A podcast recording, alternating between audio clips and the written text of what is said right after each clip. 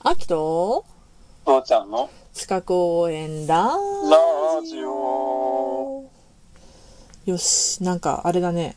気合い入れて復習がちょろっとなんだけど、だからそれも日本語おかしい。気合を入れてるのに、先に進まずに復習ってのも。いやいや、気合を入れた復習ってあるじゃん。まあそうか。うん復習に気合を入れてるってのはありだな。そううん確かに。うん。だからなんか、こう、全身があるのにっていう、そうそう、それがね、なんか今まで、OK って感じだったからね。まあ、あのうんー。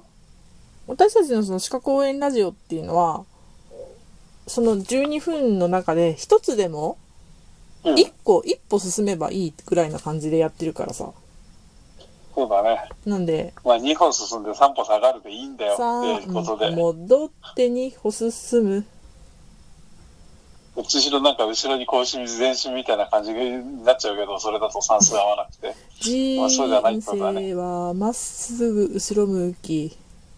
まっすぐ後ろ向き。 なんかそれ暗い人生みたいだからもうちょっと明るい歌にしようぜ。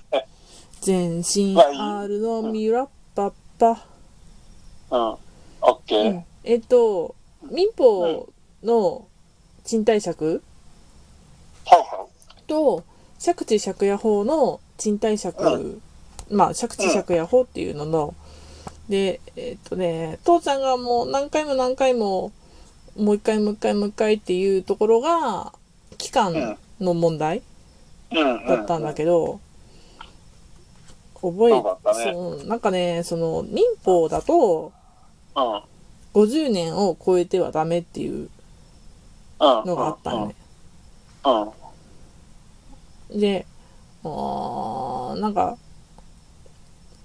ちょっと50年超えちゃダメって言うんだけどうん。その期間が終了しても貸主がそのまま使ったあ違う借主がつ使ったってたらで貸主がなんか異議を唱えなければ、まあ実質合意だよって合意とみなすよっていううん。うん。うん。うん。でなんでここら辺がぐちゃぐちゃになってるかって言ったらあの、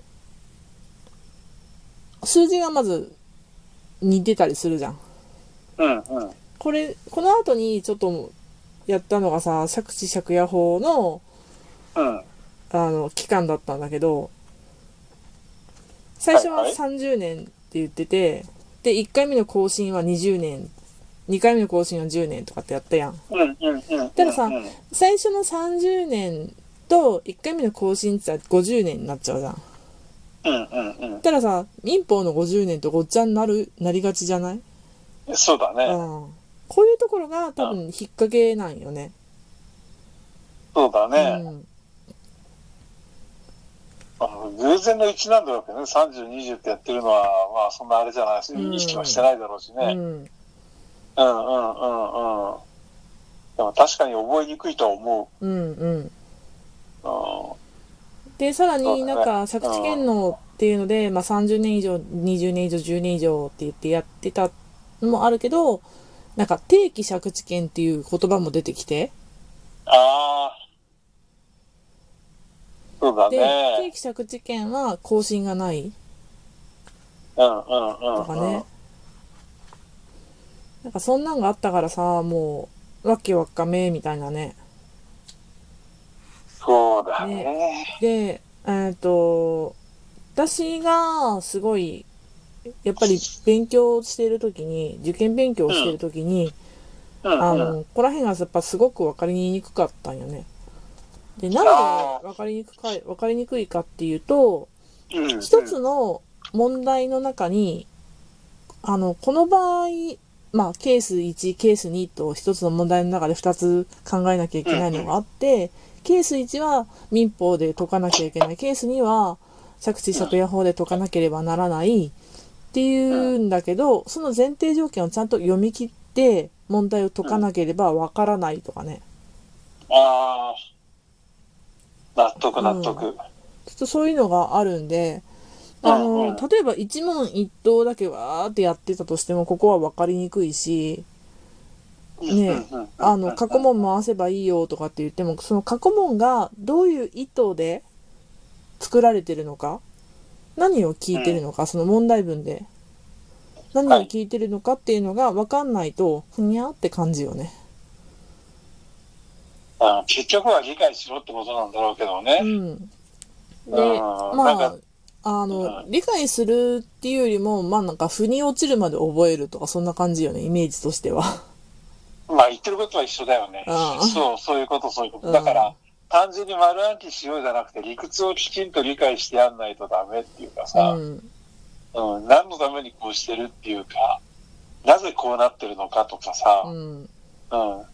いろいろその覚え方はあるんだろうけど、うん何かしらとにかくきちんとこうだからこうって、そうそうそうそうこう民法はこう、何々はこうっていうふうに決めた方向とかって決めていかないと、そうダメなんよねだからあーあのあ駐車場利用だから民法だなとかねうん。あ建物のあの所有を目的としてる占有を目的としてるんだからあ借地借家法だなっていうのがパッパッとねわかるっていうのが大事なんよねなんかだから、最ある程度こう、回数っていうか、周回を重ねたうら、んそういう色分けをするのもありなのかもしれないね。うんうんうん、みあの、これはこういう法律、こういう法律って縦に作ってさ、そうねうんうん、で、それぞれこの問題の時にはこれっていう色分けしていけば、ああうんこの時にはこういうやつって、ちゃんとこう、系統を立ててうん分かっていくのかもしれない。うんっていうか、ままあ、あ頭の人はそういうのが頭の中で自然にできるんだろうな。うんでごめんまなあさい、そう頭の悪ねいいや人いはや代表として、父ちゃんの言うの。のはそれが当たり前というか、正しいやり方と思うんよ。なんか、そのさう、宅建、宅建士に関して言ったら、すごうい、んどこの参考書も、こう、んこの分野で何問、この分野で何問、この分野で何問出ますみたいなあやり方をちゃんと明記されてるのね。明記してんのねうん。まあ、それうは、んうんもう、公式の過去問とかも、過去問も全部ね、ほら、国家試験だから公開されてるし、あ、うん。何点で合格点なのかっていうのも公開されてるじゃん国家試験的うな。んうんうんうんうん。で第何問目にこの分野のものが出てそれで、あのそのこの法律がを聞いてくるよとかそういうのがもうちゃんと一覧表で出るぐらいうんなわけですよね。うんうんうん。でまあ私が受けた2020年っていうのは結構それが、あの今までは民法がその民法が変わったんだけど旧民法だったんだけど、まあ新民法の扱いになるっていうので民法が難しくなるぞーとかね民ああ。法が今まで聞いてきたのじゃないとこ聞いてくるから分かんなくなるぞーとかねちょっといろんな脅しがあったんだけど脅し、うんうんうん。まあ、脅しだね。うん、うん。あとはそのコロナの関係で初うんうんの、まあ、業界初の1年間に2回試験っていうのがななったわけよ。あうん、あ。はいはいはいはい。となるとってもうそういうのって予備校の先生たちも初めてだからさ、うんうんうんうん。まああの受けた後の予備校の先生たちがさそれすぐに YouTube ライブとか始めてっけどさもうんうんうんうばらけるばらけるあのどういうふうに解釈したらいいのべどういうふうに勉強したらいいのかっていうのは。うん。なんかあの、そうだね。なんかうん予想も、点数がっていうのがあったね。なんかね。わかんねえとかって。普通ならこれくらいが合格ラインなんだけど、今回はどうなるかわかんねえよみたいなことよく言ったね、ただうなんん、か。うん、まあそういうこともあったからでうんうんうんちょっと何年か経たないとこうのんうん2回試験っていうシステムも分かんなくなると思うんでうんうんうんうん。まあまあ来年再来年のうちともまあ大頑張ってねだよ ね今年そうがだね。うんああ、いやでも確かに。確かに確かうに。んでまあそういう意味ではうんうん。民法は変わったけど借地借家法とか変わってないじゃんはいはい。だから従来通りしっかり覚えようねってここは点を落とさないためのとこだよっていうので何回も何回も復習していったよねオッケーオッケうんー。すごくよくわかった。うん。じゃあいやすごくよく分かったったら、意図が分かった。うん。なんで意、図はややなんこでしい。ここまでやったかっていうのも、その、それで分かってもらえたら嬉しいね。うん。オッケーオッケー。よし、じゃあ、まあ、反対にこれだけ繰り返すってことは、それだけ重要視してるんだよってことだよね。うん。じゃあ、いそれから見たら組めよとい一個だけ進むよ。うん、進も今日はね、区分所有法っていう、うん、名前だけ覚えていってほしいですぐらいな感じなんだけど、う。はいはうい。ん。区分所有法って言ったら、なんだろう。パッと聞いて、どういう風なものを連想する区分所有法だから部分的に何かを所有するんだようね。ん。区分ってなんだいっていうと、一つの大きな土地の中の一部分だけを所有する。おー、おー、おー、おー。もしくはその、その、道道路だ、道道路とか、うんうん。うん、土地とか、何かしらその、セットになってるところの一部分だけ、うんうんうんうん。うん、所有するっていう感じがね。うんあの、なんていうのかな、あの、よく、あの、なんていうか、過去一みたいなやつの、うん。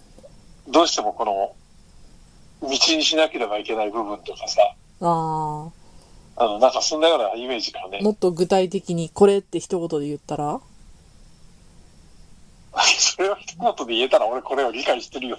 道路道道路、うん、道路とか、かな。路うーん、違うんですな歩道とか道じゃないんですなおーそうか。時間がないから正解を先に言っちゃうと、何々。父ちゃんも大好き、管理者もや、管理者、管理組合もやったうん。うん。まあ、マンションスピンポーンなんか、そうかそうか。区分所有者だったわ、確かに。うん。